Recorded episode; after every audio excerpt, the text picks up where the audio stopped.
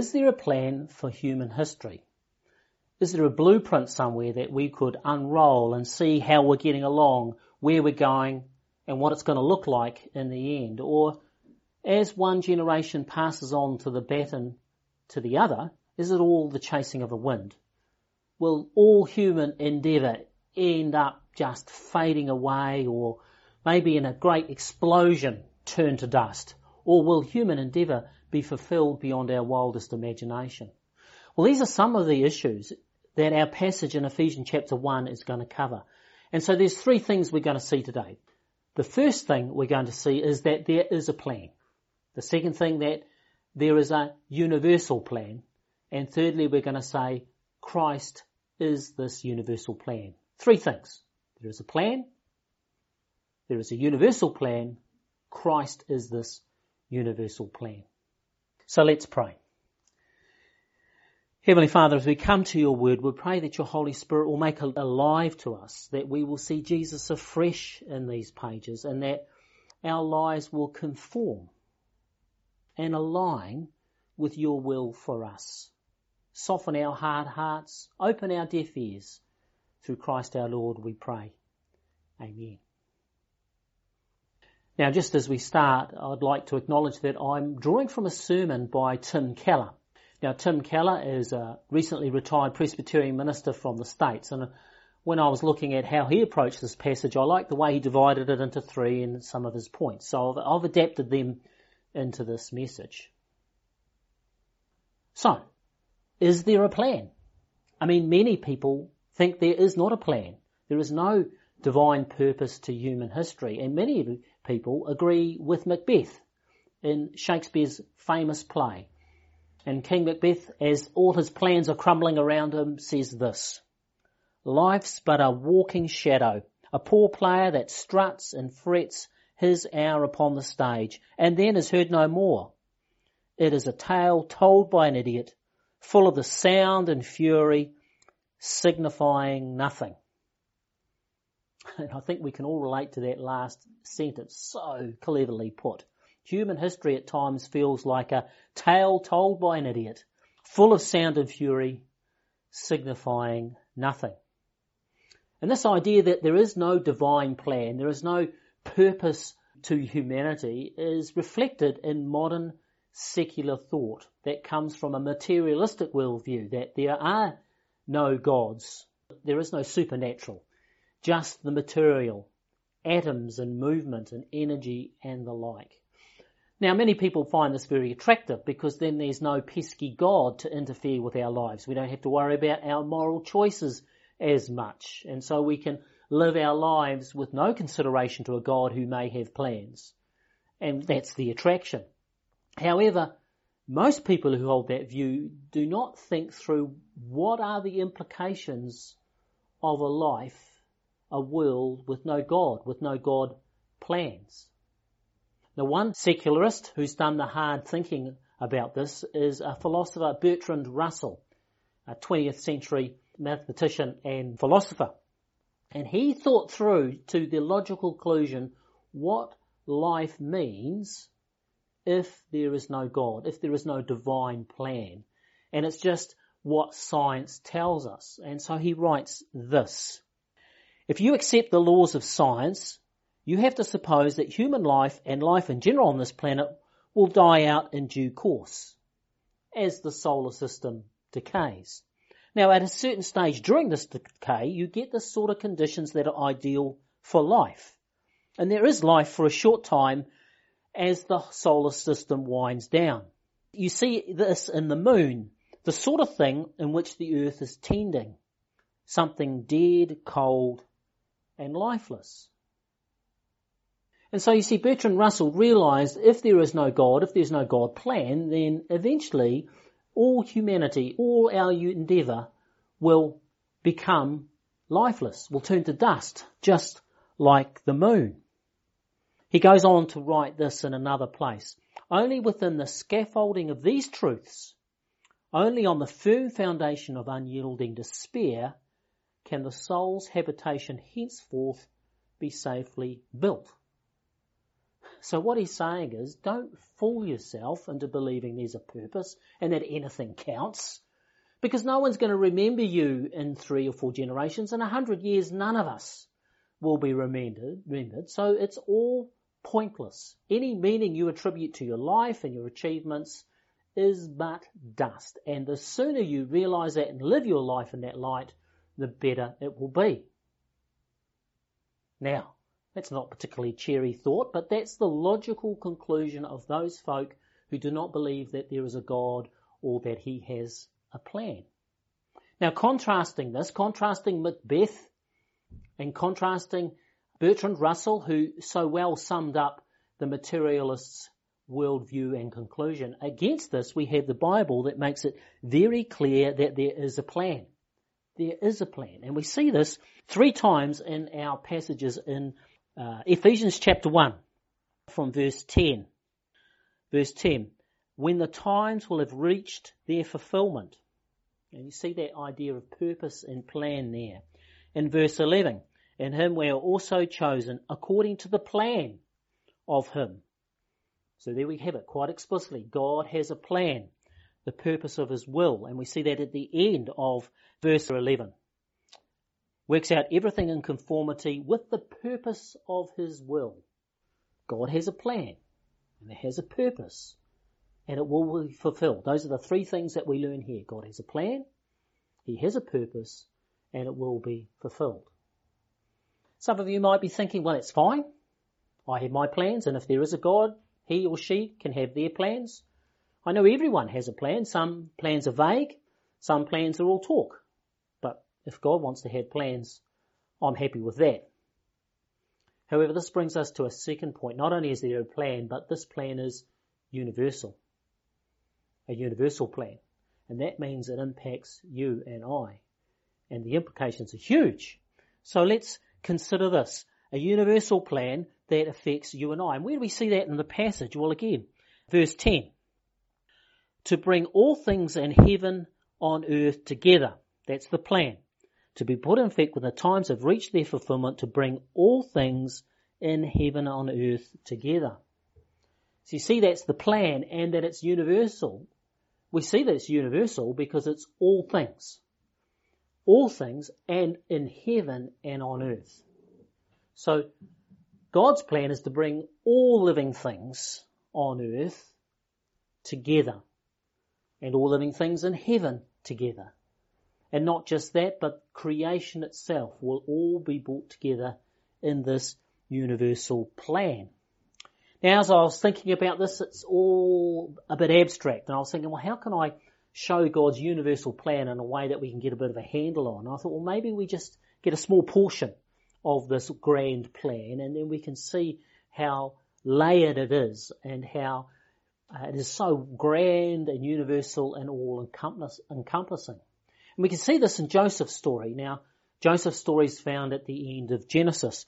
And as a teenager, he was betrayed by his brothers, sold into slavery, but God was with him.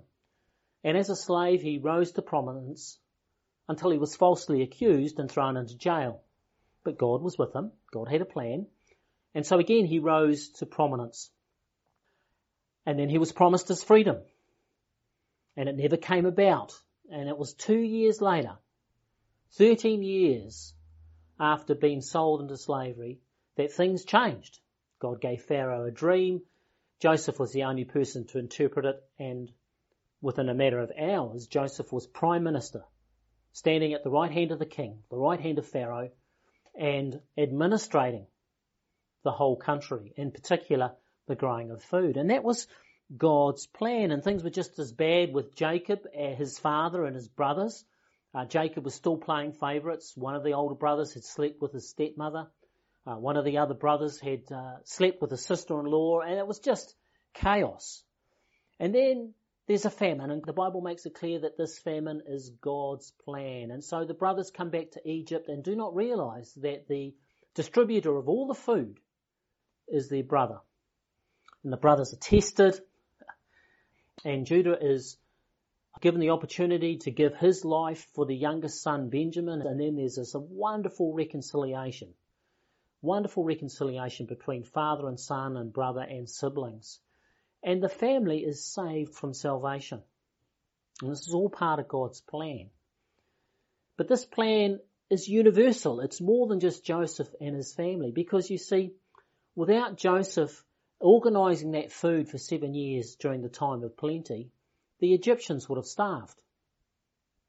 The surrounding nations would have starved. And so God's plan was universal. It wasn't just for Joseph and his brothers and his father. It was actually for the nations. Earlier in, in Genesis, we read that Abraham was promised that his seed, his offspring would save, would bless many nations. And we see this here. God is fulfilling his plan that he had told Abraham generations before, this universal plan. And not only did God have a plan for that family and a plan for the nations, but he also has a plan for us because Joseph's story points to Christ, where Christ also one day stood at the right hand of the Father and forgave those who betrayed him, you and I. Can you see the grand scope of God's plan? We just think it's about us and our family, but God weaves all these events into this grand universal plan that we see here. And just as Joseph and his ability to stand at the right hand of the king and forgive those who betrayed him, just as that small part points to the coming of Christ, the whole plan is focused and centered on Christ. And we see that in verse 9. He made known the mystery of his will, the plan, which he purposed in Christ. So the mystery of God's plan is purposed in Christ. And then we also see this in verse 10. To bring all things together in heaven and earth, that's the universal plan, together under one head, even Christ. So God's plan is to bring all things together on heaven and earth under Christ. So that universal plan becomes a universal plan with Christ at the center. Now this leads to a very important question. And that question is, well, why do we need to be brought together in the first place? What, what's the background here for this bringing together? If that's God's universal plan, it must be important. Well, we see that way back at the beginning of things in Genesis 3. Adam and Eve rebelled against God and they were thrown out of the garden. Their relationship with God was torn and needed to be put back together. Not only were their relationship with God was torn and they were blocked out from the presence of God, but their relationship with each other was torn. For their oldest two boys, well, Cain murdered Abel. And then Cain was estranged. He was sent away from the family. And so the family was torn apart. And so can you see from the very beginning, we have been torn apart and there is a yearning with each one of us in each of our souls, each of our hearts to be brought back together with God and with each other. And it's, and it's not just us that are torn apart, but creation itself. Creation has, was, creation was torn at the fall and longs to be brought together. And we see this in a cluster of verses around Romans chapter 8. This whole longing of creation to be brought together. Verse 19, creation waits in eager expectation. Verse 20, creation was subject to frustration. Uh, verse 22, creation has been groaning as in the pains of childbirth. So just like we have been torn apart, so has creation. But God's universal plan in Christ, we read in verse 20, creation itself will be liberated from its bondage to decay and brought into the glorious freedom of the children of God. And so this great universal plan, Christ will bring us and creation all together and unite us all. And so can you see the three things here? There is a plan, praise God. The plan is universal. Everything in heaven and earth will be brought together. And thirdly, Christ is this universal plan. He is the one that is bringing things together under his head, under his lordship together in Christ. And this has serious implications for you and I. I mean, what are our take homes once we consider this wonderful universal plan with Christ at the center? Well, the first thing is we cannot avoid this plan. We don't have the option of us having our plans, God having his plans, and never the twain shall meet. God's plan, whether we like it or not, involves us. It impacts us. And unless our plans have Christ at the center, we are rebelling, we are going against God's universal plan. Let me give you an example of this universal plan. It's common for some people to have Jesus as an add-on, to come to church and go through the motions so that God will bless their plans. Now, if you ask your average churchgoer, they won't quite articulate it like that, but that's kind of how they live. So let's go through an example. Suppose you have a dream, and that dream is to be the best in your field and area manager by the time you're 40. And you say, well, I have a plan, and it's a good plan. And if I have to cut some corners and lie on my CV, if I have to neglect my marriage a little bit just so that I can focus on getting my plan done and even put some people in a bad light that puts me in a better light, well, that's okay because this is my plan and this is my dream and, oh, by the way, God bless this plan. But that's now how it works because God's plan is to bring all things together in Christ. You can't have God as an add-on to bless your plans. And this brings us to our second take home for this morning, and that is God invites us into His great and wonderful and universal plan. We're not left on the outside. He says, come, join your plan with mine, align, intertwine, and you will find fulfillment. You will find what your heart desires. And so, instead of saying, bless my plans, we're saying, well, Lord, what is your plan? And it may be that we still have this dream of being area manager by the time we're 40, and that's a good plan, but instead of it being focused on me, we bring Christ into the occasion. And we pray something like, like this, Lord, this is my dream and this is how I plan to get there, but Lord, what do you want me to do? Is this the right thing? Lord, guide my steps. And even if my dream's not the right dream, I know you'll have a better dream. And then living out a life worthy of our calling, living a life of integrity, of honesty, of looking out for other people, we then follow out our plan. But always open to God and what, and keeping Him at the center. And like Joseph, we get so frustrated with the time frame, don't we? I mean, God, God seems to be very slow with His plans. I mean, you know, Joseph, you think 13 years a slave and in prison? Lord, couldn't you have done that in six months? you know, surely you didn't need to wait 13 years. But you see, God's purpose is not so that Joseph could be prime minister and live a good life. His purpose was to bring what was torn apart in Joseph and bring it together. You see, Joseph, when he was 17, he was spoilt. He was arrogant. He was full of himself. Now, how's God going to change that? How's He going to bring that together, that torn apart personality into brought together? Well, you can't just tell a 17 year old, can you? You can't rock up to a 17 year old and say, listen, Joseph, uh, you're spoiled and you're full of yourself. Sort yourself out. I mean that, even if Joseph's listening, it's going to go over his head. You see, some things we can't be told, we must be shown.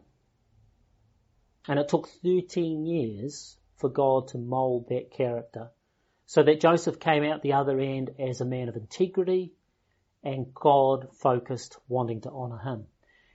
And it's the same with us. There's part of us that's torn apart and we just can't be torn. We must be shown. And so sometimes our plans align with God and it's all good and ticks over nicely, but there are times when our plans are turned upside down because God is more, more interested in pulling us together and making us whole. And this brings us to our third point. Our third point is not to waste the plan.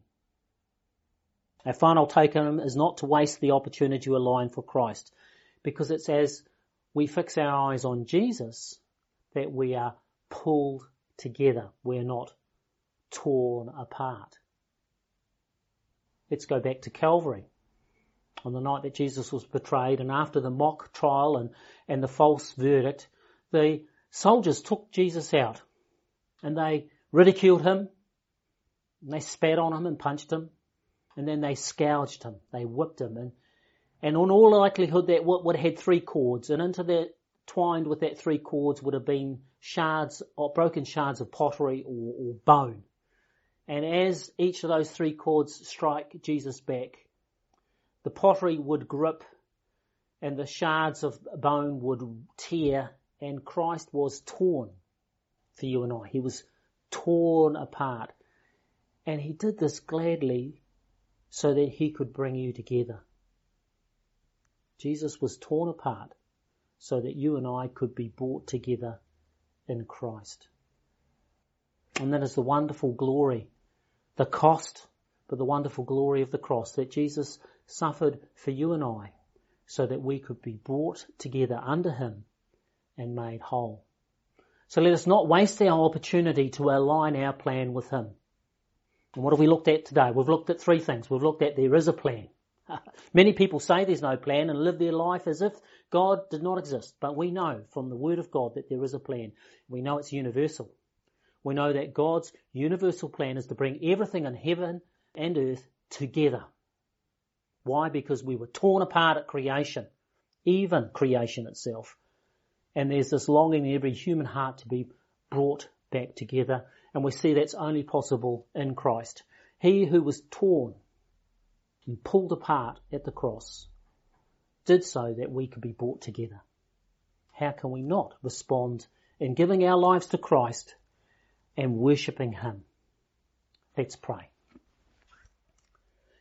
Heavenly Father, we still ourselves as we, we think of Christ, who was torn for us so that we could be brought together and made whole. What a privilege it is to be invited into this universal Christ-centered plan. Equip us by your Holy Spirit that we might live lives worthy of this calling that we have received. May Christ be made more real to us in each day, Lord, as we commit ourselves to Him and pulling, being pulled together, Lord, instead of turned apart. We pray this in Jesus' name. Amen.